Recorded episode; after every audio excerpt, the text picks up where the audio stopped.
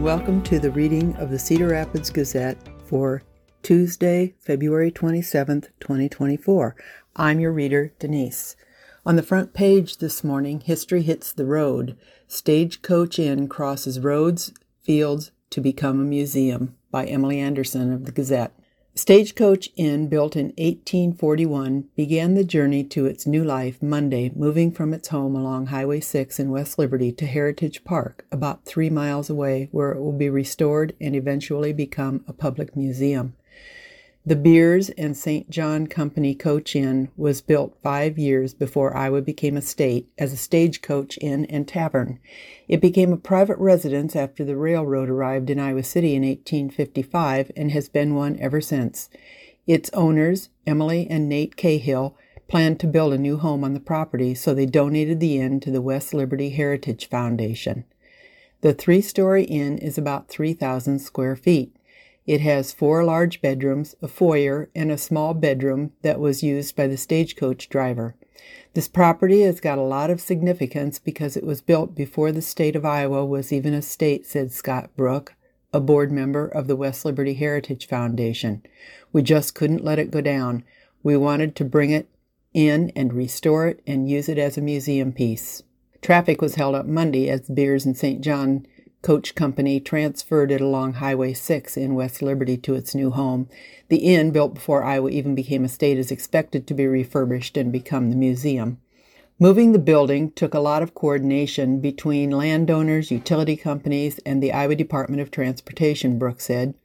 Portions of Highway 6 were closed in both directions Monday, and power lines were taken down along the route to allow space for the building to be safely moved.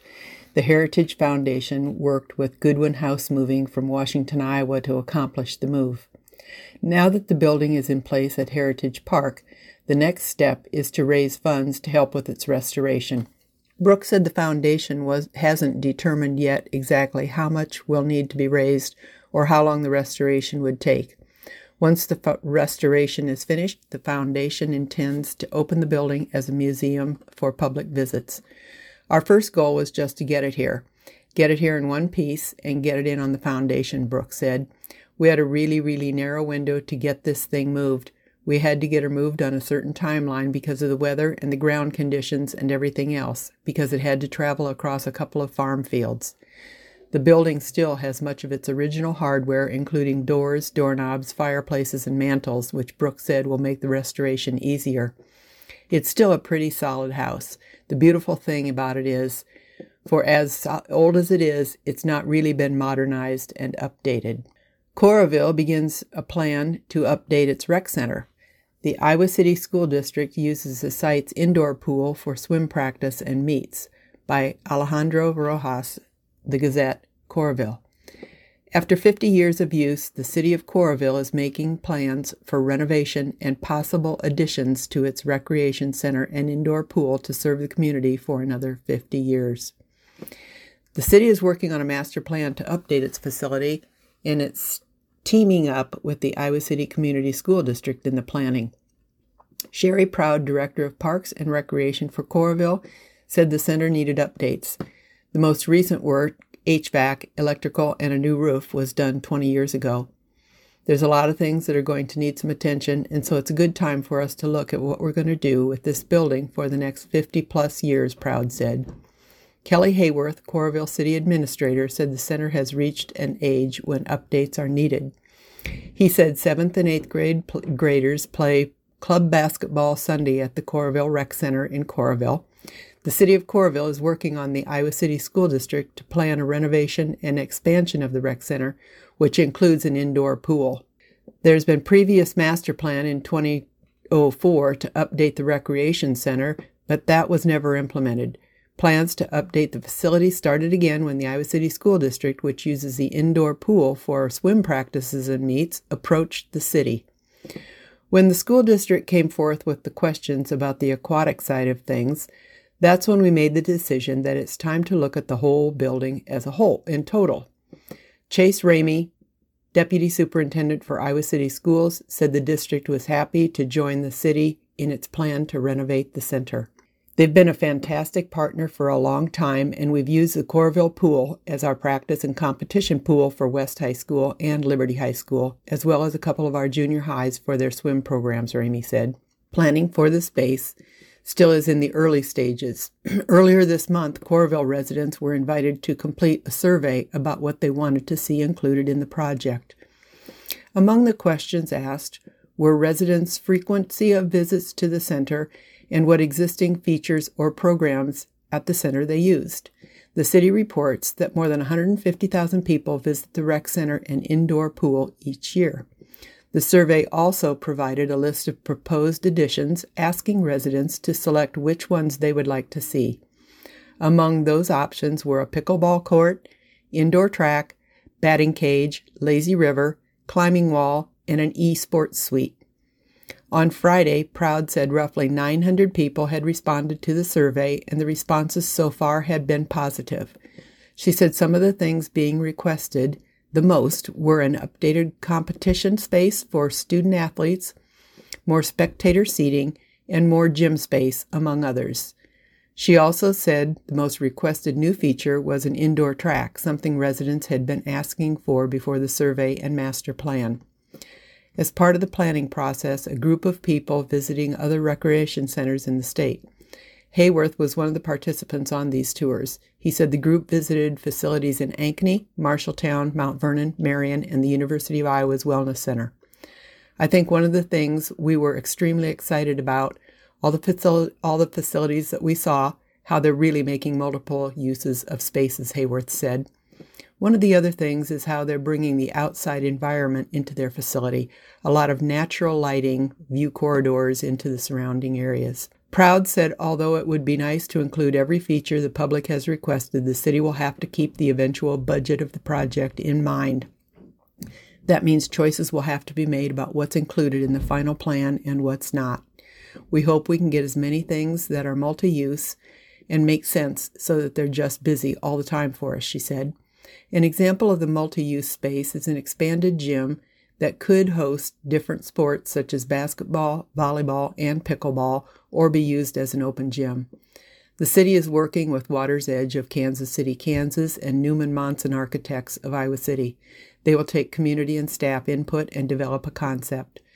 The project budget has not been set. Proud said the master plan phase of the project has cost slightly more than $150,000. That expense is being split by the City of Coralville and the Iowa City Community School District, paying $90,000 and $60,000 respectively. The project is in only the master plan phase currently and in its early stages in general. Proud said a community viewing night will be held June 11th for residents to view rough drafts of the master plan, with the finalized plan coming a few weeks after that. Educators favor House path to bump teacher pay. Plan boosts pay for starting and veteran teachers, aides staff, support staff by Erin Murphy, Gazette, Des Moines Bureau. Multiple proposals to increase the pay of Iowa's teachers and educational support staff are moving through the Iowa Capitol, but public education advocates are particularly receptive to one version.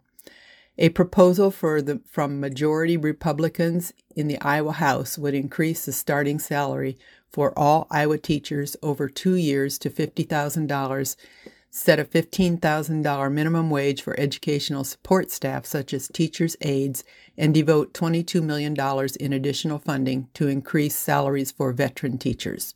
That bill advanced Monday through the House's State Budget Committee at the Iowa Capitol as House legislators considered it from a fin- financial perspective. The bill, House File 2611, previously received unanimous approval from the House Education Committee as a policy. The House Republican plan differs from similar proposals presented by Governor Kim Reynolds and majority Republicans in the Iowa state, particularly with its added funding for veteran teacher salaries and support staff minimum wage. From the Iowa Education Association, the statewide union that represent Iowa teachers and other educational professionals, thanked Reynolds for starting the conversation, but praised the Iowa Republicans' approach. We really appreciated the House commitment to addressing what is an incredible staff shortage issue in our public schools, Peterson said Monday during a legislative hearing on the proposal. We appreciated the governor's suggestion and to invest a new $96 million to address this issue, but we really like that the House leadership is interested in addressing not just teacher compensation, but educational professional compensation. That's really important. The current minimum beginning teacher salary in Iowa is $33,500. The House bill would increase that to $47,500 for the 2024 25 school year, then $50,000 for the 25 26 school year and beyond. Groups representing Iowa's school boards and school administrators also su- expressed support for the House bill. One of our members' top priorities is addressing the teacher shortage, and we think being able to pay competitive wages is a great way to address recruitment and retention issues, as well as investment in the support personnel like paraeducators, Michelle Johnson with the Iowa Association of School Boards said during Monday's hearing. So overall, we think it's a great investment. Dave Doughton with the School Administrators of Iowa said the group supports the House bill for the same reasons and also expressed gratitude for the House approach of making the proposed increase a bill by itself, separating it from legislation that would alter the operation and funding of the state's nine area education agencies. Reynolds put the teacher pay provision in the same bill as her AEA proposal, which has sharply divided Iowans, education advocacy groups, and state lawmakers. As has been mentioned, we have a significant teacher shortage in Iowa, as well as support staff shortage, and we need to find ways to help address that. We think this does it, Doughton said. All three members of the legislative subcommittee panel, two Republicans and one Democrat, moved to advance the House proposal out of subcommittee, and shortly afterwards it was approved unanimously by the full House State Budget Committee. I've been hearing more and more about support staff as well, almost as much as teacher salaries, so I think this is really important bill that addresses that, that issue, said Representative Carter Nordman, a Republican from Panora, who managed the bill through both legislative steps Monday. It's important that we attract teachers into the profession, but also retain teachers, and I think this addresses that. I think this is a good step forward. A spokesman for majority Iowa Senate Republicans said that caucus is weighing how all pieces of the K 12 public education funding pie for fiscal 2025, which begins July 1, being considered this session fit into overall spending, including general state education funding, teacher and staff salaries, and AEA funding. Those spending levels ultimately will be negotiated by Senate and House Republican leaders. And Finishing up on the front page, Iowa justices, lawmakers are protected by privilege. Ruling squashes Latino groups' hopes to shed light on election law changes by Erin Murphy. Even though not explicitly stated, the Iowa Constitution protects state lawmakers from being required to produce documents during court proceedings, and that privilege extends to communications with third parties, the Iowa Supreme Court has ruled. Legislative privilege is implied in multiple sections of the state constitution, and that privilege extends to communications with third parties like lobbyists and constituents, for example, so long as the communication is related to the legislative process, the court ruled. The ruling came Friday from a court case in which the League of United Latin American Citizens had sought documents from a number of state lawmakers in the group's challenge of the constitutionality of changes to Iowa's election laws. A district court ruled that state lawmakers should produce some documents from LULAC's request but the Iowa Supreme Court, in a unanimous decision, overturned that lower court decision and quashed the subpoenas for the lawmakers' documents. The unanimous decision, written by Justice Dana Oxley, notes that the case presented the state Supreme Court's first opportunity to address whether the Iowa Constitution supports legislative privilege. That issue is more clearly federally and in the other and in other states whose constitutions have a speech or debate clause, which Iowa doesn't, she noted. We now hold that the Iowa Constitution contains a legislative privilege that protects legislators from compelled document production and that the privilege extends to communications with third parties where the communications relate directly to the legislative process of considering and enacting legislation, Oxley wrote. However, we need not and therefore do not decide whether the legislative privilege is absolute or qualified. The court ruled that the Iowa Constitution effectively pieces together legislative privilege in three places by expressly calling for separation of power between the three branches of government, giving state lawmakers a privilege from arrest during the session of a General Assembly, and protecting Iowa's right to make known their opinions to their representatives. Reaction to the ruling. LULAC had requested documents from 11 Republican state lawmakers as the group sought to prove changes to the election law, which shortened early voting times, constrained early voting options, and eliminated absentee voting options, were de- designed to protect, prevent, or discourage minority populations from voting. Senator Jack Whitver, the Republican Senate Majority Leader from Grimes, praised the ruling as a protection of Iowans' ability to communicate with their elected officials without fear of legal retribution. Iowans and organizations they support must have the freedom to engage with their elected officials on issues of personal importance to them without fear of public retribution from their opponents, Whitver said in a statement emailed to the Gazette. Joe Enriquez Henry, executive director of Iowa's LULAC chapter, expressed disappointment in the court's ruling and frustration with State House representatives' changes to election laws. While we are disappointed in the court's decision to shield our elected representatives from discovery, their voter suppression laws speak loud and clear, Henry said in a statement to the Gazette. Our work continues, and we remain committed to protecting the right to vote in Iowa and specifically the rights of Latino voters in Iowa. Randy Evans, executive director of the Iowa Freedom of Information Council, said the ruling betrays government transparency. Evans suggested state lawmakers should bring themselves under the state's open records law, noting that law applies to the executive branch of state government, including the governor's office and other state offices and agencies. I understand the legal reasoning upon which the Supreme Court based its decision, but the people of Iowa should be troubled by the ramifications of this ruling and should be pushing their lawmakers to take corrective actions, Evans wrote in a statement to the Gazette. The decision blocks the public from having access to any comments or promises or deals lawmakers make in their emails and letters as they hash out or kill proposed laws or existing laws.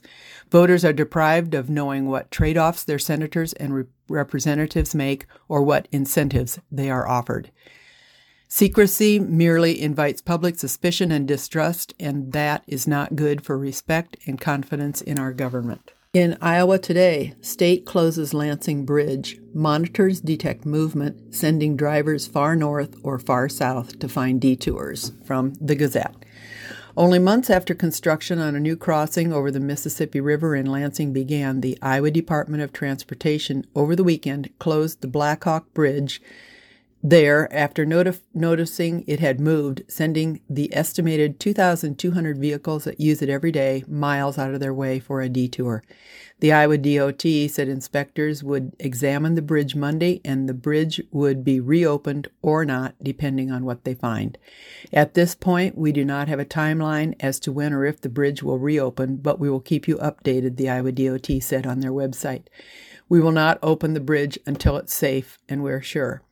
A new bridge being built just 50 feet away to connect Iowa's Allamakee County with Wisconsin's Crawford County is not expected to open until late 2026.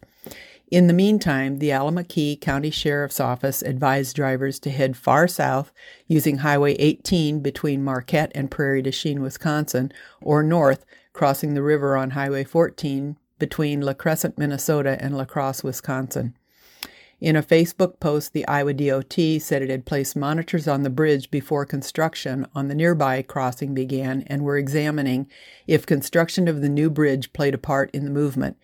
It described movement as slight. We placed monitors on the bridge before construction started and are using data from those monitors in our investigation, the agency said. The Black Hawk Bridge opened in 1931 but was closed between 1945 and 1957 after it was damaged by ice dams, the state transport- transportation department said.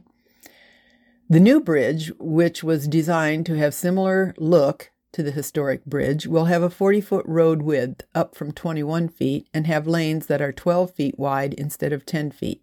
It will stand 15 feet high, 180 instead of 165 feet above the normal water level of the river. Its speed limit would remain at 25 miles per hour.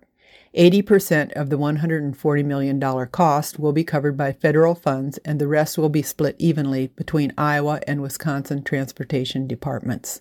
And it does show a picture of the bridge and notes the historic Black Hawk Bridge that connected Wisconsin and Iowa is pictured uh, from 2018 from atop Mount Hosmer in Mount Hosmer Park in Lansing.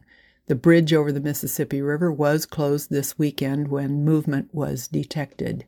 In another picture, it shows crews working on building a new bridge over the Mississippi River connecting Allamakee County with Crawford County, Wisconsin. Work began on the Wisconsin side of the river. UI seeking new vice president for research after resignation by Vanessa Miller, The Gazette. The University of Iowa has initiated a national search for a new vice president of research, a key member of the president's cabinet, after announcing last week that J. Martin Marty Scholz is resigning after five years. Scholz, hired in 2019 following a national search, will remain vice president until his successor starts, negating the need for an interim. Once a new person is in place, Scholz has agreed to serve a stint in the provost's office to help spearhead a campus wide assessment and realigning of research space, equipment, and infrastructure. More details of what that might entail haven't been made public, but 23 units report to the UI office and of the Vice President for Research, including the Office of Animal Resources, Human Subjects Office, Institute for Clinical and Translational Science, and the State Hygienic Lab. Direct reports to Scholz include Professor Pat Winokur, co director of the Institute for Clinical and Translational Science, and Professor Michael Pentella, who leads the State Hygienic Lab. Among its core facilities is UI Pharmaceuticals, the largest university affiliated FDA registered pharma- pharmaceutical manufacturing fa- facility in the nation.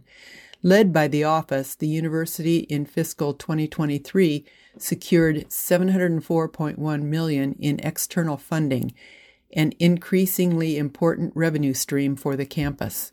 That total included 561.3 million for research, about 14% below the previous year's 654.4 million. After leaving his vice presidential post, Scholz will continue to hold UI faculty appointments as a biochemistry and molecular biology professor, a chemistry professor, and professor of pharmaceutical sciences and experimental therapeutics in the UI colleges of medicine, liberal arts and sciences, and pharmacy, respectfully.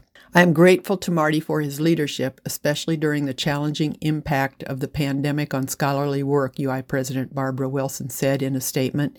He has stayed very focused on ways to grow our research activities in line with our strategic plan and to bolster scholarly collaborations across campus. Scholz in September was earning a salary of $416,875, according to the UI database. Officials didn't immediately disclose what his new salary will be once he steps down. Achievements While atop the university's research enterprise, Scholz helped lead a new campus strategic plan and a period of research expansion.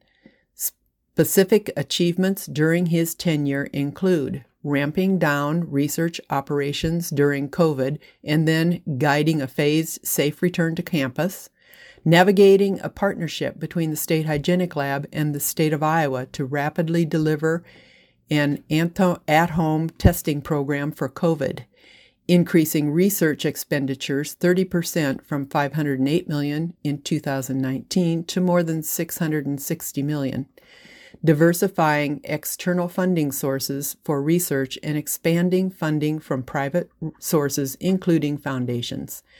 Hiring two tenured faculty as part time associate vice presidents for research to focus on broader faculty engagement in scholarly activities. Scholz also engaged in national conversations about research policy to ensure that UI is well connected to major sources of federal funding, such as the National Science Foundation, National Institutes of Health, Department of Education, Department of Defense, National Endowment for the Arts, and National Endowment for the Humanities. By engaging with large foundations and corporations, Scholz has linked UI research expertise with their priorities. Pre Scholz. When Scholz was hired five years ago, he stepped into a newly defined research specific vice presidential post that separated off what previously had included an economic development component. Cedar Rapids man convicted in second Iowa City sexual assault. He already is serving 34 years after woman said he attacked them. By Trish Mahaffey, The Gazette, in Iowa City. A Johnson County jury last week convicted a Cedar Rapids man who previously was convicted of sexually assaulting an incapacitated woman for luring another woman up to the roof of a bar in 2017 and sexually assaulting her. Carlos Allen Hivento, 36, on Friday was found guilty of third degree sexual abuse after a jury deliberated over an hour following two days of testimony. He will be sentenced April 5th to 10 years in prison. He also will be ordered to serve a special sentence of parole and to comply with requirements of the sex offender registry. I am thankful that the victim finally got justice and that he will be held accountable, Johnson County Attorney Rachel Zimmerman Smith said after the verdict.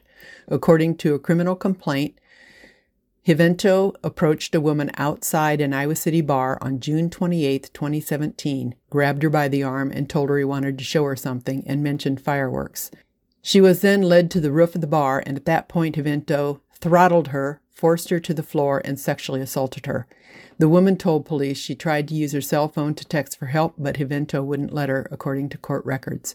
After the assault, she got Hivento's cell number so she could try to identify him. Shortly after, Hivento sent her a text stating his name was Carlos. Several months later, police had another case with similar circumstances involving a man known as Carlos.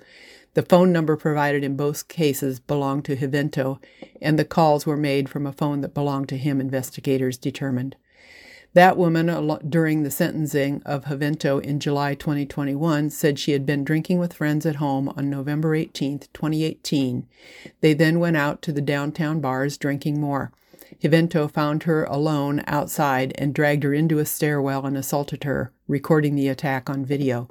The woman said she didn't remember much but recalled hitting her head on something sharp. When she woke up, she didn't know where she was, but there was a bright light shining in her eyes, and she realized Hivento was recording her. In that 2018 case, police took her to the hospital where a rape kit was collected. Doctors found bite injuries on her body and bruises down her back from where she'd been shoved down on stairs. The Johnson County jury convicted Hivento in July 2021 of five felony counts of third degree sexual abuse and two counts of invasion of privacy aggravated misdemeanors. He was sentenced to 34 years in prison. The investigation into that woman's assault led to three other women, one who testified against Hivento in last week's trial, accusing Hivento of sexually assaulting them outside downtown Iowa City bars in 2017 and 2018. One of the women said she was incapacitated and that Hivento recorded the sex acts with his cell phone. Another said he gave her a drink and she blacked out, but someone else witnessed the sexual assault. Vento still faces two more sexual abuse trials on March 19th and July 9th in Johnson County District Court. You are listening to the reading of the Cedar Rapids Gazette for Tuesday, February 27th, 2024, on IRIS, the Iowa Radio Reading Information Service for the Blind.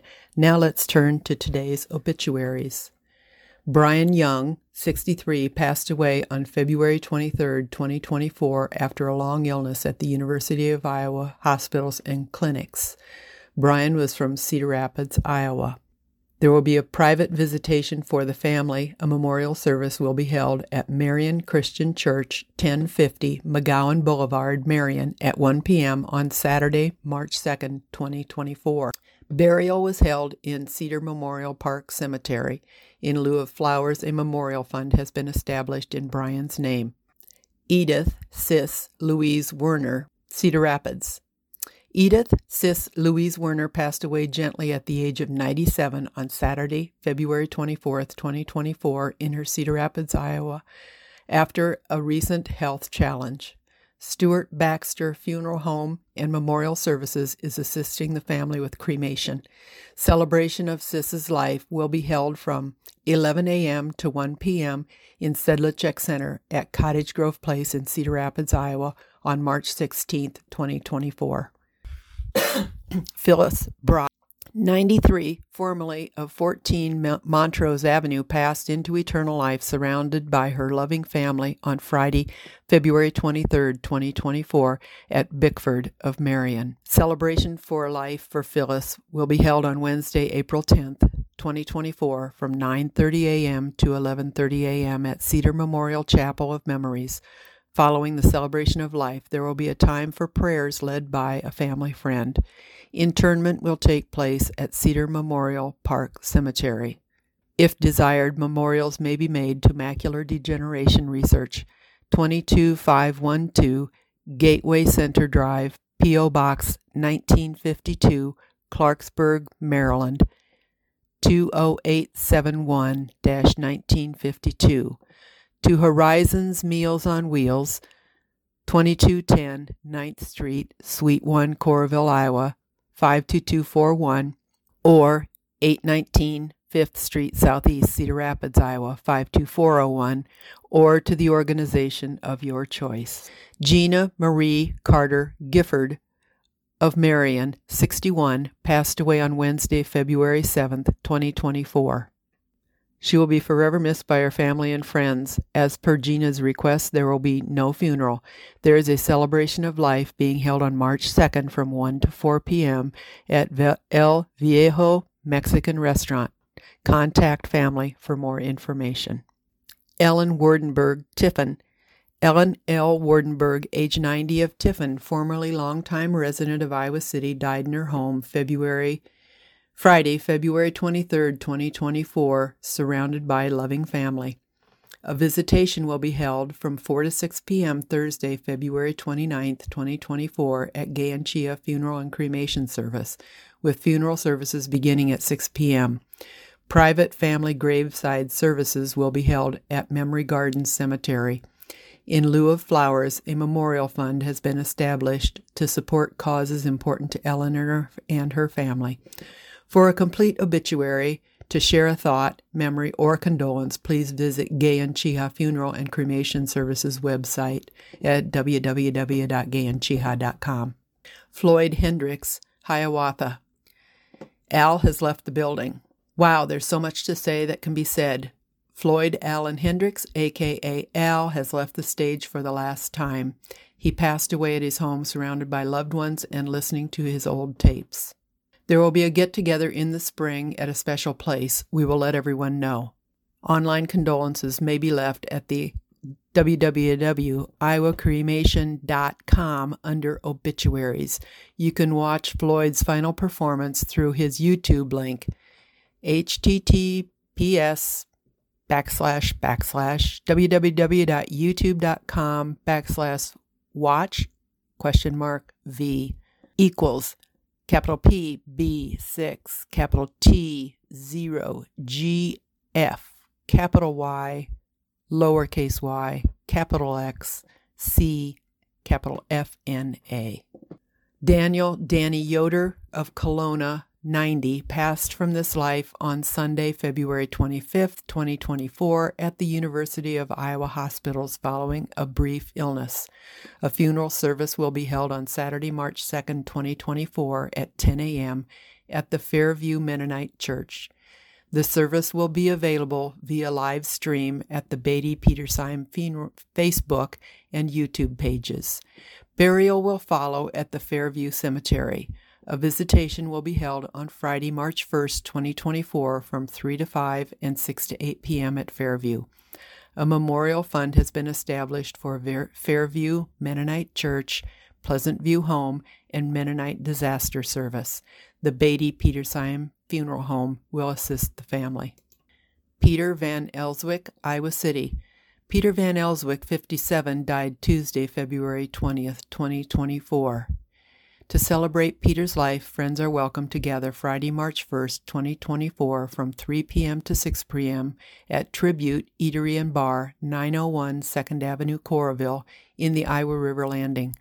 On Saturday, March 2nd, 2024, friends may gather from 12 p.m. to 3 p.m. at Nostalgia in the Fred Maytag Hotel, 109 North 2nd Avenue East in Newton. A celebration of life service will be held in June 2024 in Newton.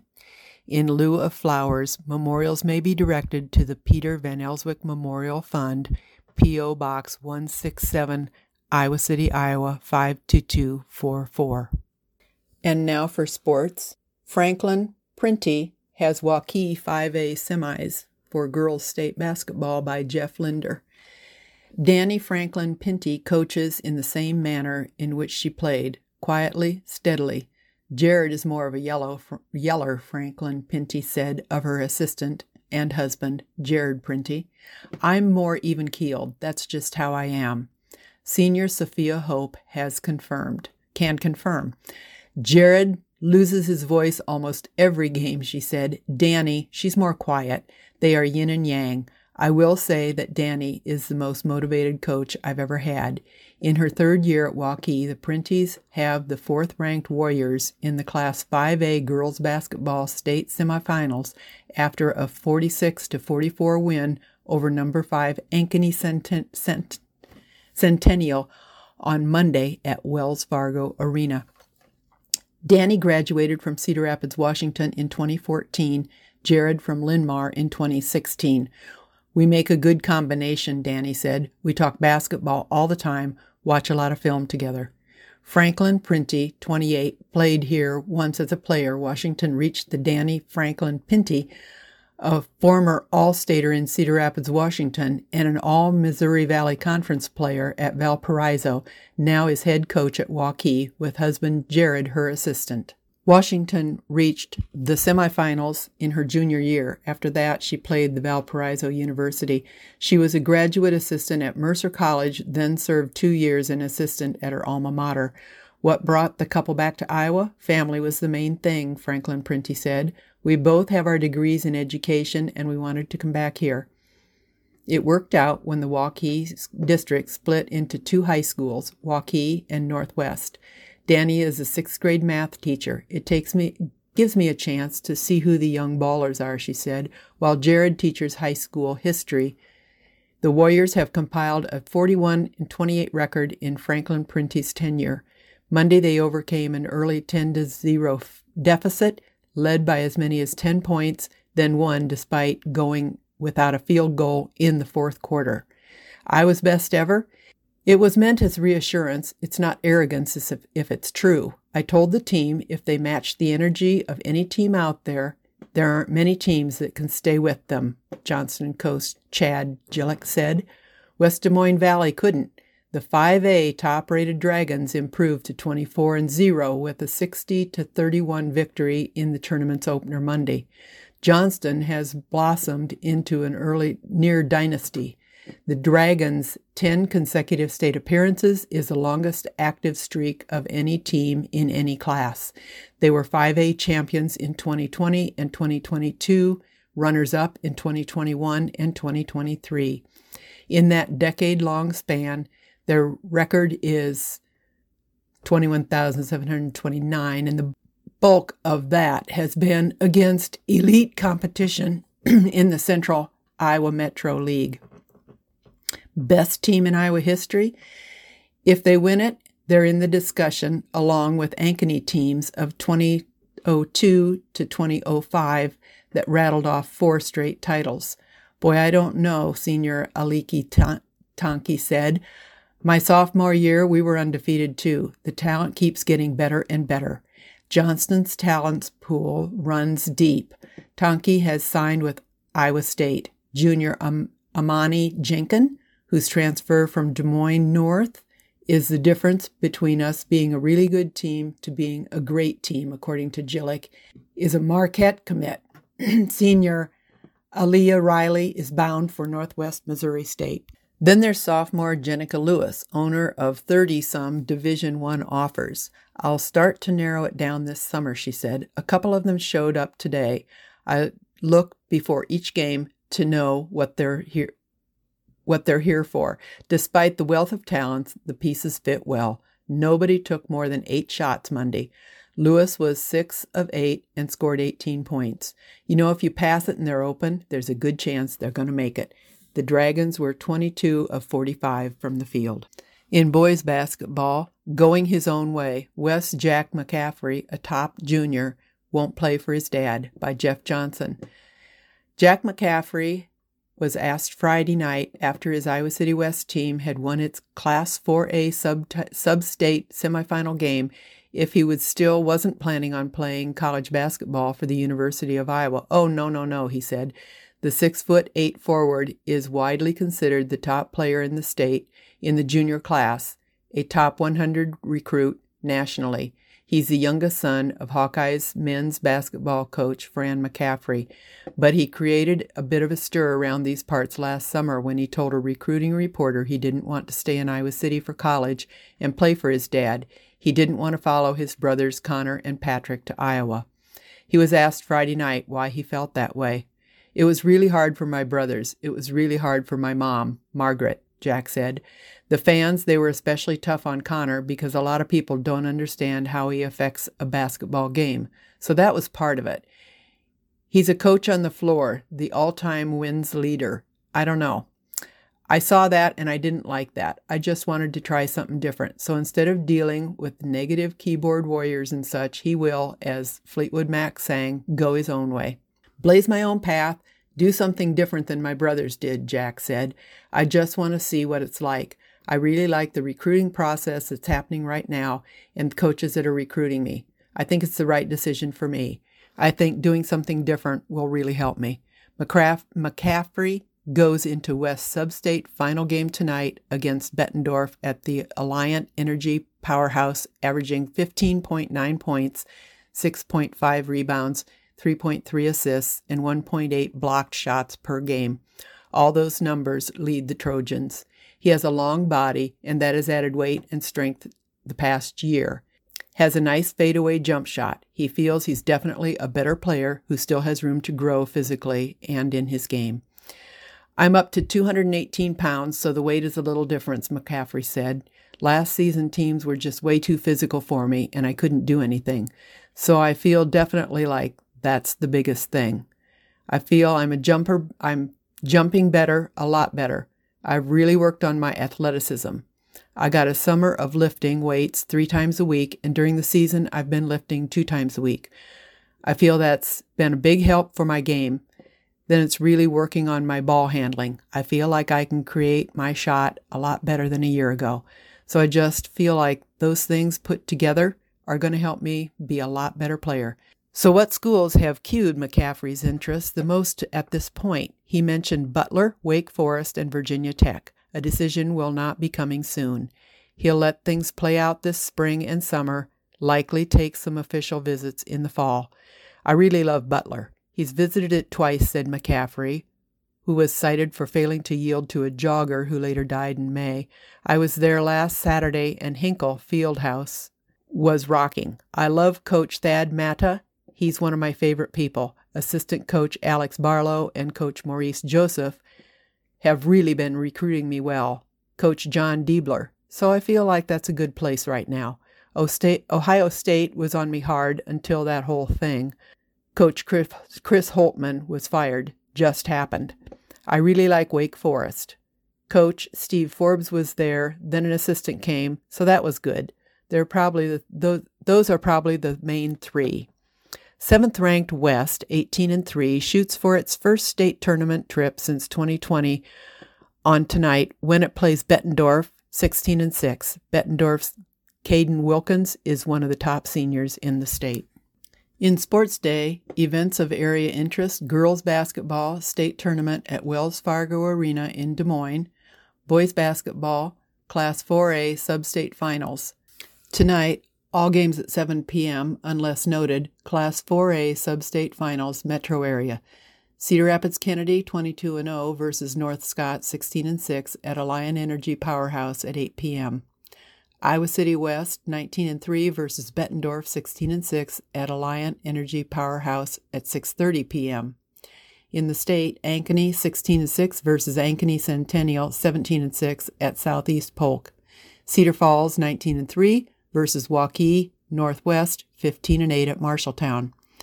Dubuque Senior 20 and 2 versus Pleasant Valley 17 and 5 at Dubuque Hempstead. Sioux City East 21 and 2 versus Johnston 13 and 9 at Fort Dodge. Waukee 16 and 7 versus Dallas Center Grimes 19 and 3 at Indianola. West Des Moines Valley 17 and 5 versus Nor- Norwalk 18 and 5 at Des Moines Lincoln. State tournament pairings Class 1A quarterfinals Monday, March 4th, 10:30 a.m. North Linn 23 and 1 versus Woodbine 23 and 2.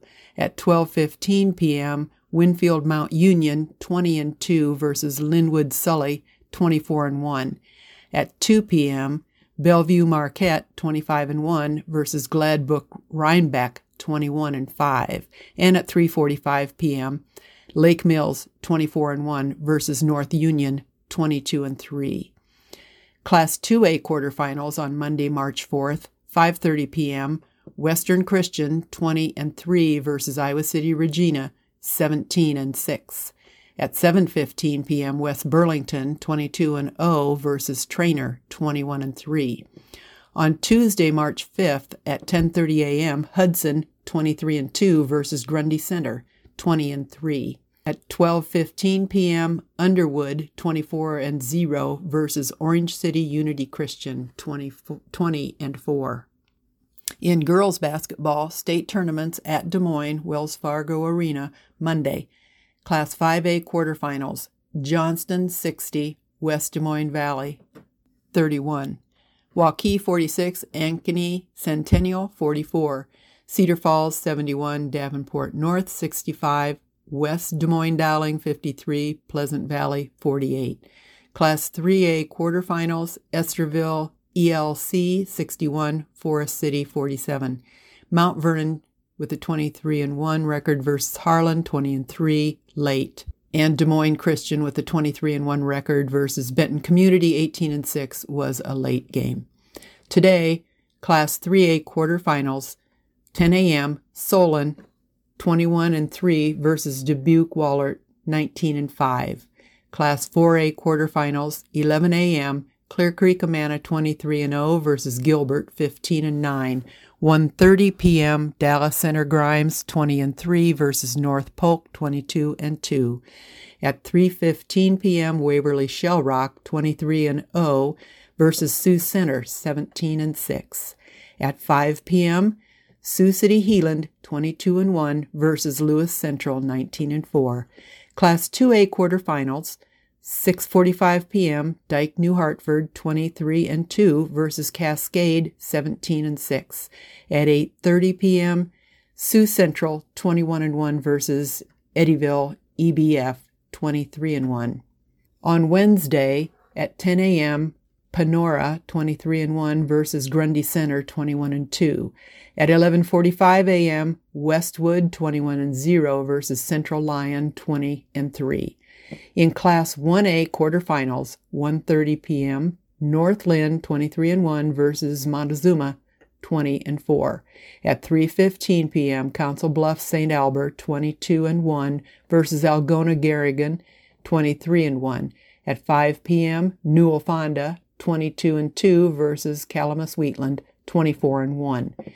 6:45 p.m. Remsen St. Mary's 23 and 0 versus Martensdale St. Mary's 18 and 6. On Thursday, Class 5A semifinals at 10 a.m. Johnston 24 and 0 versus Waukee 19 and 4. At 11:45 a.m. Cedar Falls 23 and 1 versus West Des Moines Dowling 20 and 4 in Class 3A semifinals, 1 p.m. Estherville ELC 23 and 2 versus Mount Vernon 22 and 3. Harlan 21 and 3 winner. Uh, at 3:15 p.m. Des Moines Christian 24 and 1 versus Benton Community 19 and 6, winner versus Solon 22 and 3, Dubuque Wahlert 20 and 5 winner. Class 4A semifinals 5 p.m. top bracket and at 6:45 p.m. the bottom bracket. On the Insight page, Linn-Mar residents vote on the PEPL on March 5th. The Linn-Mar Community School District cha- has changed considerably and grown significantly since 1948 when our district consisted of a dozen one-room schoolhouses and two and a single two-room building.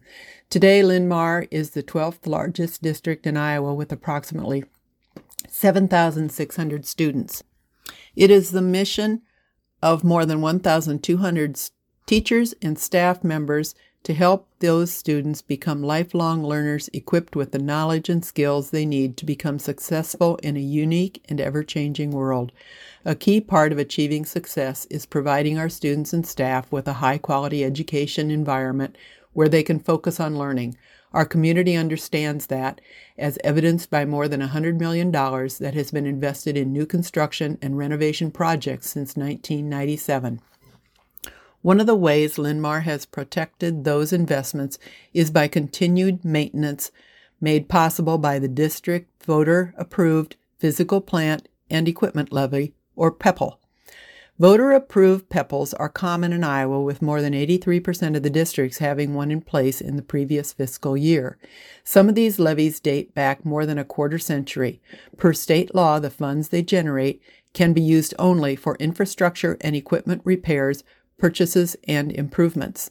In Linn-Mar, a PEPL has been in place for several years and provides crucial funds that have been used for roof repairs, purchase computers, improve school security, maintain HVAC systems, and replace school buses, among other needs. A PEPL must be approved by a community's voters every 10 years. That's why on Tuesday, March 5th, Linn-Mar residents are being asked to consider extending the district's levy through 2035 so that future investments can be made in our schools. If renewed, the PEPL will continue with the existing rate of $1.34 per $1,000 of taxable property value. This will generate approximately 3.5 million to 4.7 million annually based on the district's taxable valuation, increasing by 3.5% each year. If you would like to learn more about the voted PEPL and how it supports Linn-Mar School District and our students, please visit bit.ly slash LinMarPPEL. Thank you for your consideration and engagement in this important issue. Amy Kortemeyer is superintendent of the Linn-Mar Community School District. And that does it for today's reading of the Cedar Rapids Gazette for Tuesday, February 27th, 2024. I'm your reader, Denise. You can access a recording of today's reading on our website, iowaradioreading.org, anytime. Thanks for listening.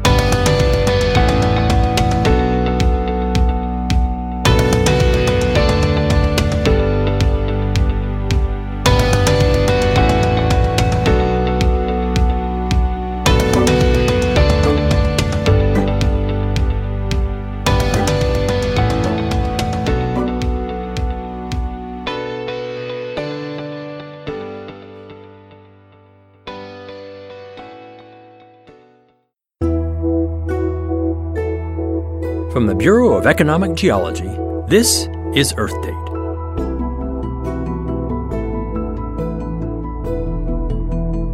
Shortly after modern humans arrived in Europe, the Neanderthals disappeared, and scientists think we had something to do with it.